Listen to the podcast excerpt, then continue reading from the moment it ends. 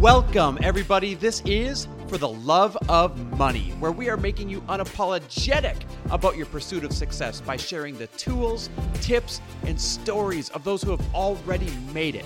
My name is Chris Harder, and each week I will bring you incredible guests in order to prove that when good people make good money, they do great things.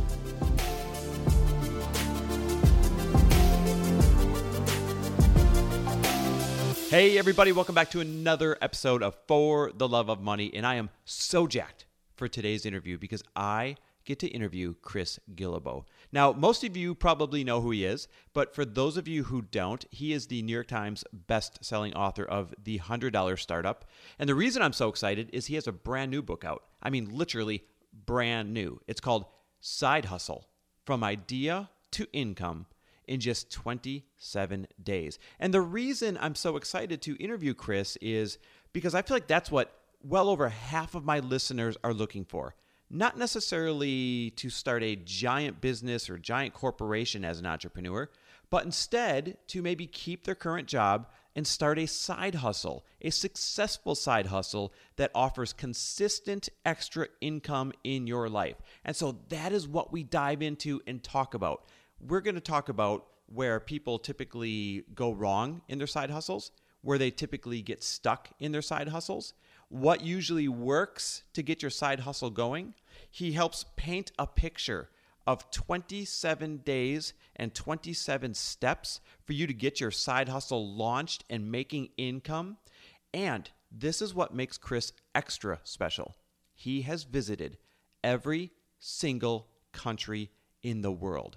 I mean, every single country, literally 193 out of 193 possible countries. So you can only imagine what Chris knows about money and business and the trends around the world. And so we're going to dive in and learn everything we can. And the reason I feel so privileged is Chris is on a 100 city tour right now. 100 cities in a row. And he still made time to jump on this podcast and share his greatness with you. So, I mean, buckle up, get ready, because this episode is incredible. All right, Chris, my man, I am so excited to have you on. Thanks for making time. Dude, thank you so much for asking me. I can't believe you're about to do a 100 city tour. That's insane.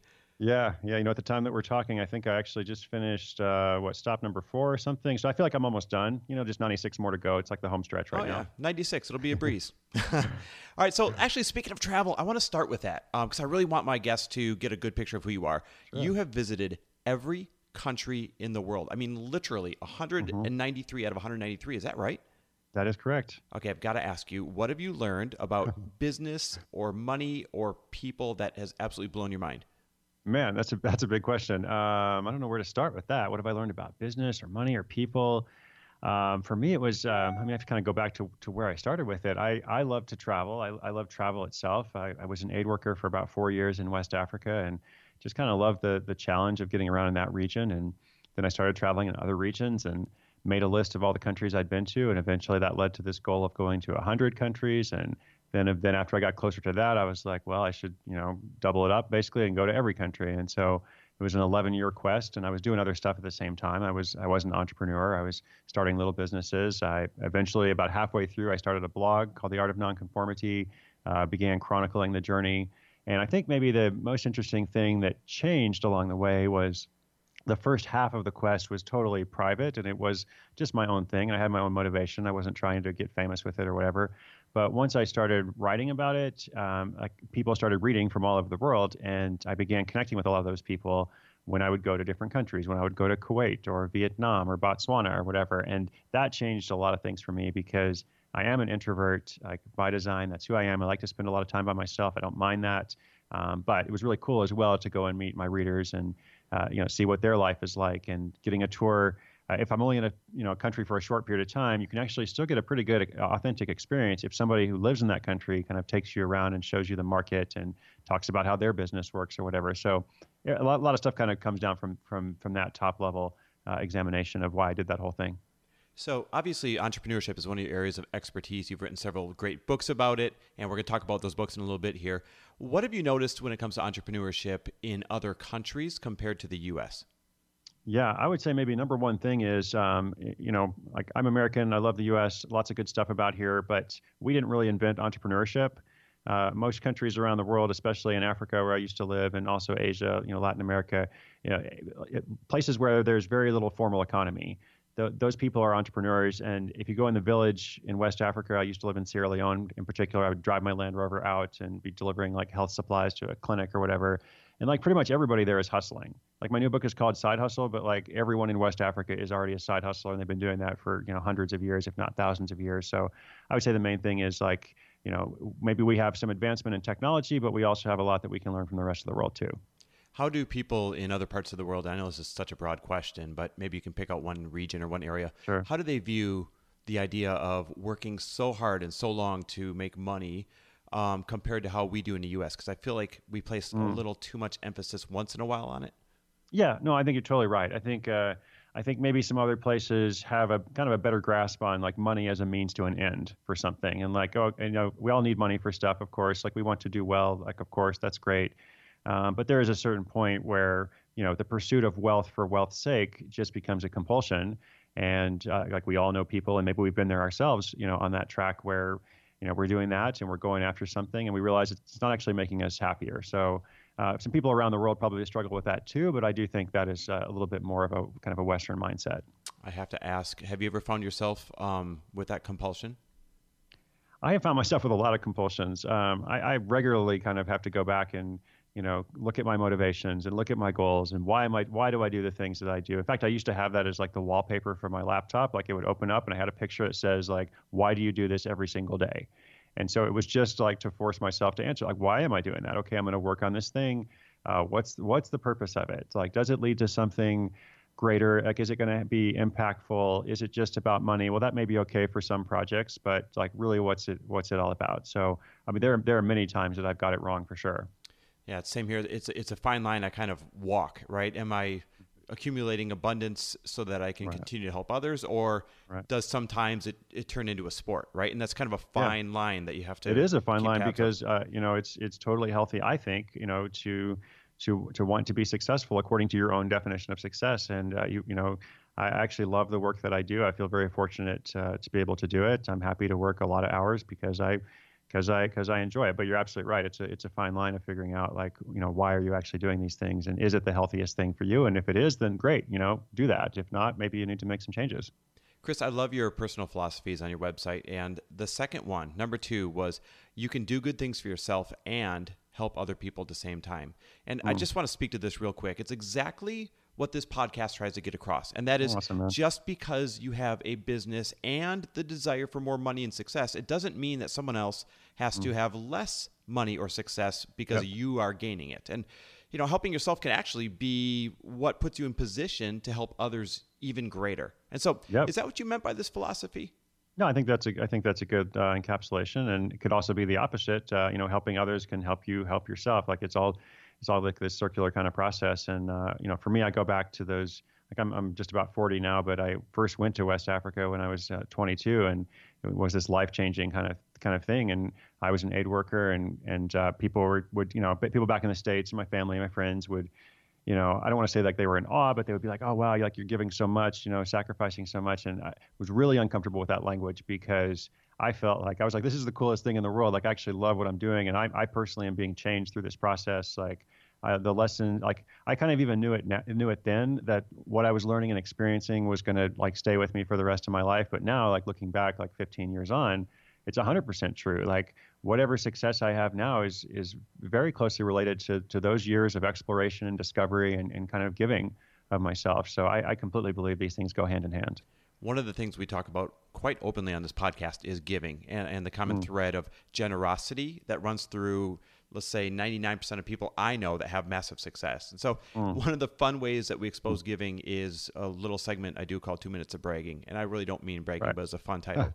And it's meant to inspire people to give a little bit more. So in all these missions in, in all the great things that you're doing do you have a favorite moment of giving or making a difference uh, a moment of, of me doing something like that? Or yes. Yep. Moment of me. Oh man. Huh. Um, that, I mean, it's a great question. I love the I love the concept. Um, it also kind of like introduces this this awkwardness, which is not like a bad Mm-hmm. kind of awkward, right? But it's like, huh, I don't want to talk about like stuff That's that I've done. The whole idea. I'm trying to get people to give out loud in order to create this chain reaction instead of all of Right, us giving in the dark, you know?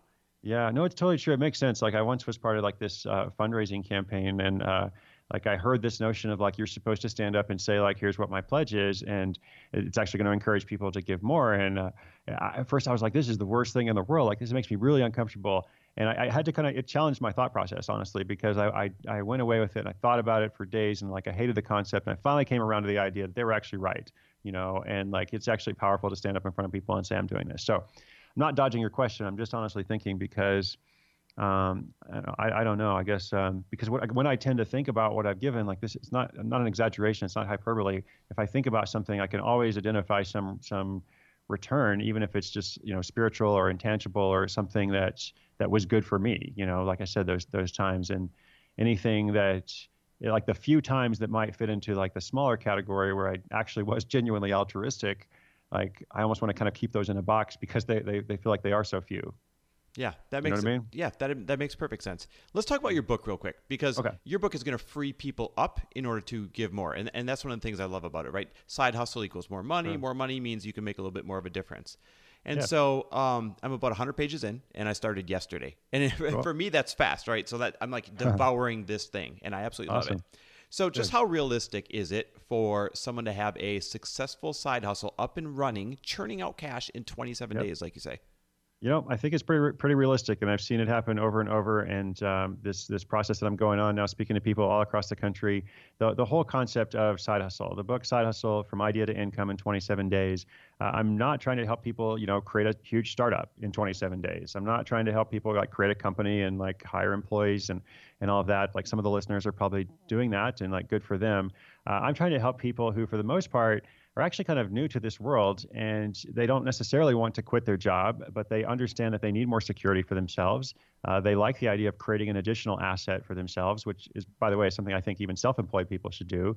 Um, but they don't. They also don't have a ton of time, right? Because they're pretty busy. And so I've tried to devise this whole process as essentially a blueprint. Like step one, you do this. Step two, you know, step one, day one. You know, day two, step two, et cetera. So you always have something to do. And uh, like the my, my minimum criteria to be featured on the podcast, I have a daily podcast called Side Hustle School. Every day, I'm telling a story of somebody who you know does this essentially, follows this process, like and how much money did they end up making? What did they go through? What challenges did they encounter? How did they get their idea in the first place? All that kind of stuff. Minimum criteria is that you have to be making at least $500 a month you know, through this process. I don't, I'm not satisfied with anything less. Now, I also feature plenty of people in the book through the process, the podcast, that in, go on to make six figures, that go on to do much more than that. Uh, but my point is, like, 500 to $1,000 a month is at least something that people can relate to, and it's it is significant. It can make a difference in your life. It can help you go to paying off debt or saving for a vacation or whatever is important to you. And if you've never done that before, it feels really good. It feels really empowering. So I think it's possible. Chris, you said something earlier, and it's one of my favorite things about your book so far is you do make the path so clear. I feel like people literally get in their own way by trying to make their idea either too big or they get caught up in the details. Your path, the 27 days, the way it's laid out, if somebody just follows it, it's a it's a no brainer. I love it. So I'm trying, yeah. Let me say one thing though. I don't make a disclaimer. Like I don't want to say it's easy. I never want to tell anybody that anything is easy because I think most things that are worth doing, you know, sometimes they take some effort. So what I'm trying to do is like makes things simple. I'm trying to take complex concepts and turn it into a simple path. But of course, I want people to work for it. You know, you said it takes $500 a month minimum to be featured on your show. Do you have any idea what the average side hustle income is out there?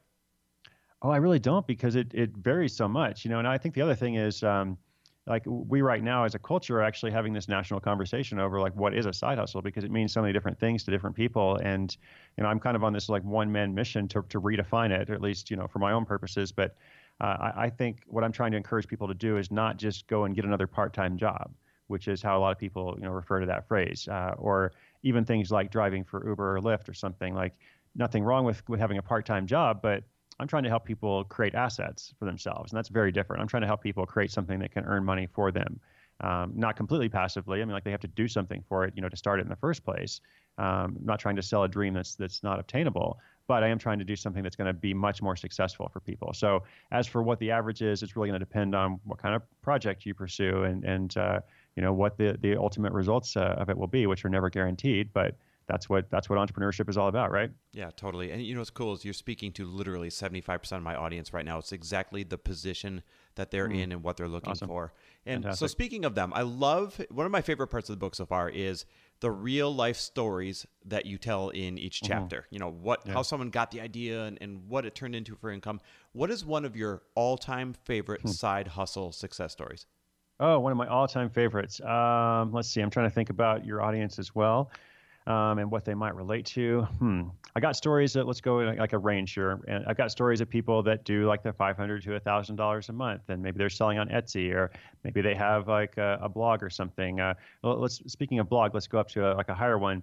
Uh, story of a guy who makes about four thousand dollars a month so $4,000 a month writing a blog about uh, cruises, specifically writing a blog answering questions that people have on cruises. And he has a very natural origin story for this. Like he went on a cruise with his wife, his in laws gave him a gift certificate.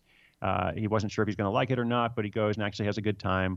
Comes back and realizes that he had a bunch of questions that he would have liked to have had answered before he went. So he creates a really simple WordPress blog. He uses his skills as a copywriter. That's what he did for his day job and the whole blog consists of answers to questions like can i watch netflix on a cruise well you know here's your answer how does internet access work you know what are the tips tricks hacks etc uh, so he connects this blog to uh, Google's advertising program, which anybody can sign up for. It's also you know pretty simple. And then, like I said, uh, about six months in, he's actually making four thousand dollars a month from it. So I got ones that go on, you know, to make a hundred thousand, two hundred thousand, far beyond that. But it's a, it's a huge range. That's insane. It's insane because it's realistic. You know, it's a realistic uh-huh. range of money, and right. I almost like how it materialized.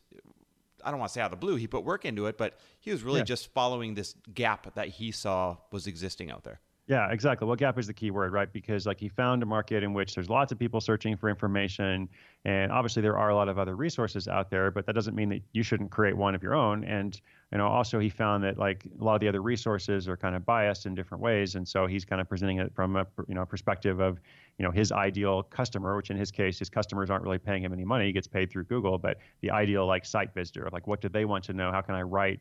you know, to them? How can I understand what voice I should use to reach them? And like the more knowledge he acquires about this, the better he gets at how he does his job, and then the more like archives he's building up in Google. So it's it's just a really good thing for him. That's really cool. Do you have another favorite story? Uh, yeah. So here's a woman. Uh, I call her the, the Candy Heart Woman, and she's actually a, a marketing director uh, for a company in, in Florida. And a couple years ago, she wanted to um, give personalized candy hearts to her clients, like those things you see at Valentine's Day that say like "Be Mine" or whatever. She wanted to print her client's name on it, and she kind of went through this like convoluted search on Google, gets to like page six of Google results before she actually finds a manufacturer who can do it. And that manufacturer wasn't super responsive, not great at customer service. So, you know, through this little process that she went through, it took about a year, of course, you know, part time, like she's doing this, not not full time um, she actually decided to create her own business doing this. And uh, two years on, she's now making $100,000 uh, a year from this project, and she's doing it seasonally. So basically, like the whole business like operates around the Valentine's Day season, and then it essentially, you know, shuts down or, or kind of just goes dormant. Uh, she says she loves her job, so that's why she's going to her work. She still believes in her company. She likes the people that she works with. But uh, interestingly enough, she says her value at work has actually increased because of this side hustle because her employer knows that she doesn't have to be there. Like she could be, you know, full on with this business, earning a great income and maybe doing something else or whatever with the rest of her year. Um, but you know, it's actually helped her be more valuable at work. You know, and of course she has this, you know, tremendous, you know, side side income as well. It's incredible, 100 grand seasonally. Yeah, that's yep. insane. Exactly. And so, like I said, you know, all these, just to be clear, like these are not just like things I'm making up. Like you know every day on the on the, the side hustle school podcast like it's a true story and like we actually verify this information and talk in detail about how much money people are making and how much it costs to start up and you know like wh- what did not go well along the way? Like i don't want to just present success stories. I want to show people like where do people get stuck and how do they find a way around that? So i think you have to tell the whole story for people to to truly you know get something out of it. Yeah for sure. Just a couple questions left for you. You know one of the things i love to do is get people unstuck. And you've worked with mm. thousands of entrepreneurs obviously yeah. at this point. Where do people most typically get stuck or go wrong in their side hustle yeah i would say you know problem number one is i don't have a good idea like i'm not sure what my idea should be i hear all these these ideas about side hustles but i don't know what i should do like i have the skills that i use for my job or maybe i built another business using these skills um, but I don't know how they transfer or translate to something else. So, you know, first half of my book and process is basically teaching people like here's where ideas come from and here's how you can learn the power of observation. So that you can do all kinds of stuff. And if you learn the power of observation and how to use your curiosity to think about business ideas, well, that can help you for the rest of your life. You know, no matter what you go on to do. I'd say the other problem is people who have ideas like ideas are not the problem, but they get stuck somewhere along the way. Like they don't know what the next step is, or maybe they can't even choose between their ideas. That's another one. It's like just like a paralysis by indecision of like I've got these, you know, six ideas. I don't know which one I should, you know, pursue. And what I always tell people is like, especially when it comes to the side hustle way, like the you know 27 day plan here, you're not trying to, you know, choose your life partner here. You know, you're not trying to like make this decision that's going to endure for 30 years necessarily. We're just trying to make a decision like what's best for right now. So take some of that pressure off right? Remove the pressure, make a decision, try something out. If it doesn't work, then okay, try something else because you're not risking a lot of money and you're not going to risk a lot of time either. Such great advice because people feel like they're you know making the one decision of this epic corporation they're gonna have exactly. the rest of their life. I mean, exactly. they even get stuck on the name for days. That's right. ridiculous. Right. I mean, if yeah, you could. Yeah, exactly. Yeah. I sure. love it. So, um, where's the best place to find you and your book?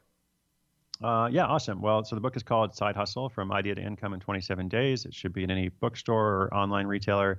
Uh, the website is sidehustleschool.com, same as the name of the podcast, Side Hustle School in Apple Podcasts or wherever you listen to podcasts. And I am Chris Guillebeau, uh, which nobody can spell on social, but if you just type something close to that, you'll probably find me. I love it. Okay, last question for you. It's a signature question I kind of ask awesome. everybody.